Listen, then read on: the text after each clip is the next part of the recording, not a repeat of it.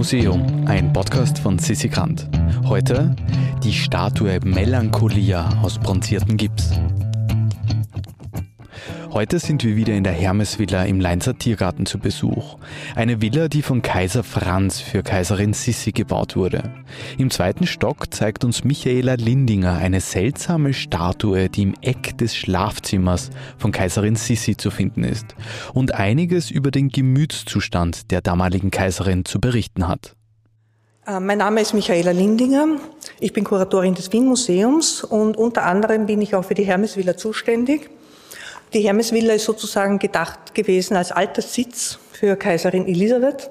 Es ist ein Haus im Lainzer Tiergarten, das für Elisabeth von Kaiser Franz Josef errichtet worden ist in den 1880er Jahren. Wir befinden uns nun im ersten Stock der Hermesvilla. Hier ist das Schlafzimmer der Kaiserin, das eben von Franz Josef mit beauftragt worden ist, mit der Ausgestaltung der Decke, sämtlicher Möbel.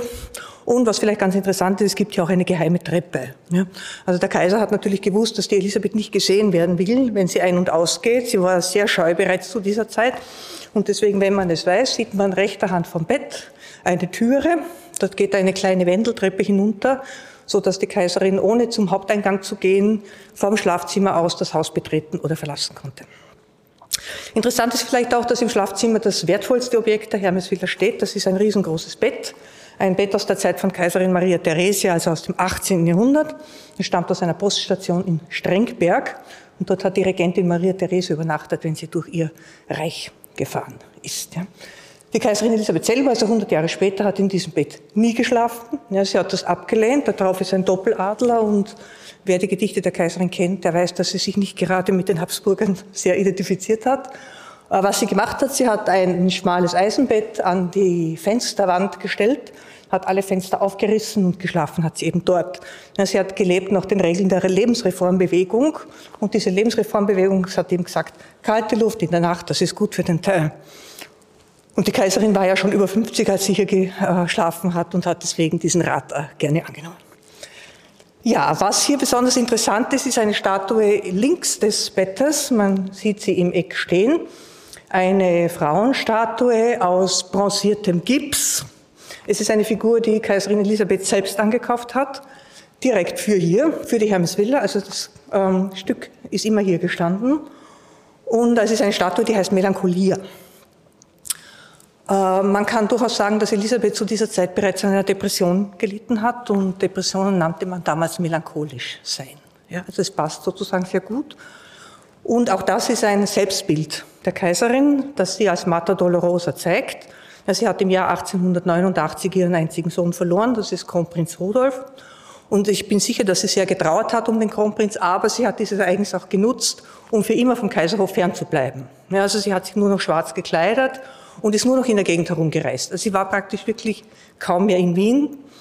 Sie war mit einem schwarzen Schleier bekleidet, weil sie gesagt hat, sie sei nicht mehr so schön wie früher und sie will nicht, dass man darüber redet.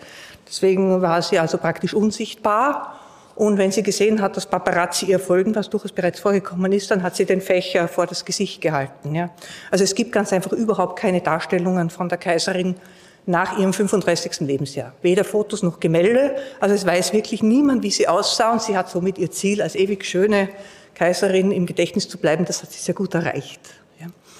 Und diese Figur hier hat also eine Kapuze auf, so dass man das Gesicht kaum sieht von der Weite. Sie hat einen geknickten Olivenzweig in der Hand, ein Symbol für den Tod, ein langes Kleid natürlich, wie es damals Mode war.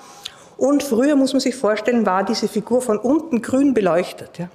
Also es hat wirklich ausgeschaut wie eine Figur aus einem Gothic-Horror-Schinken. Und gesehen hat sie diese Art der Inszenierung bei ihrem Großcousin, das war König Ludwig II. Von Bayern. Und wer seine Schlösser kennt, Linderhof oder Herrn Chiemsee oder Neuschwanstein, ja, da gibt's ganz, ganz viele Gimmicks, also Tischchen, die aus dem Boden fahren, tolle Grotten und alles Dinge dieser Art, ja, die alle wie in einer Prater-Inszenierung oder so wirken. Ja, alles ist toll beleuchtet, alles schimmert, alles schillert, alles ist automatisch.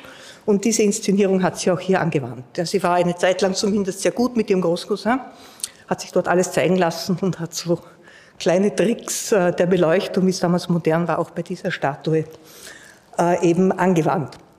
Ja, die Statue ist immer hier gestanden und ich denke, sie hat die Statue eben als ein Abbild ihrer selbst in ihrer Art sehr geschätzt. Ja.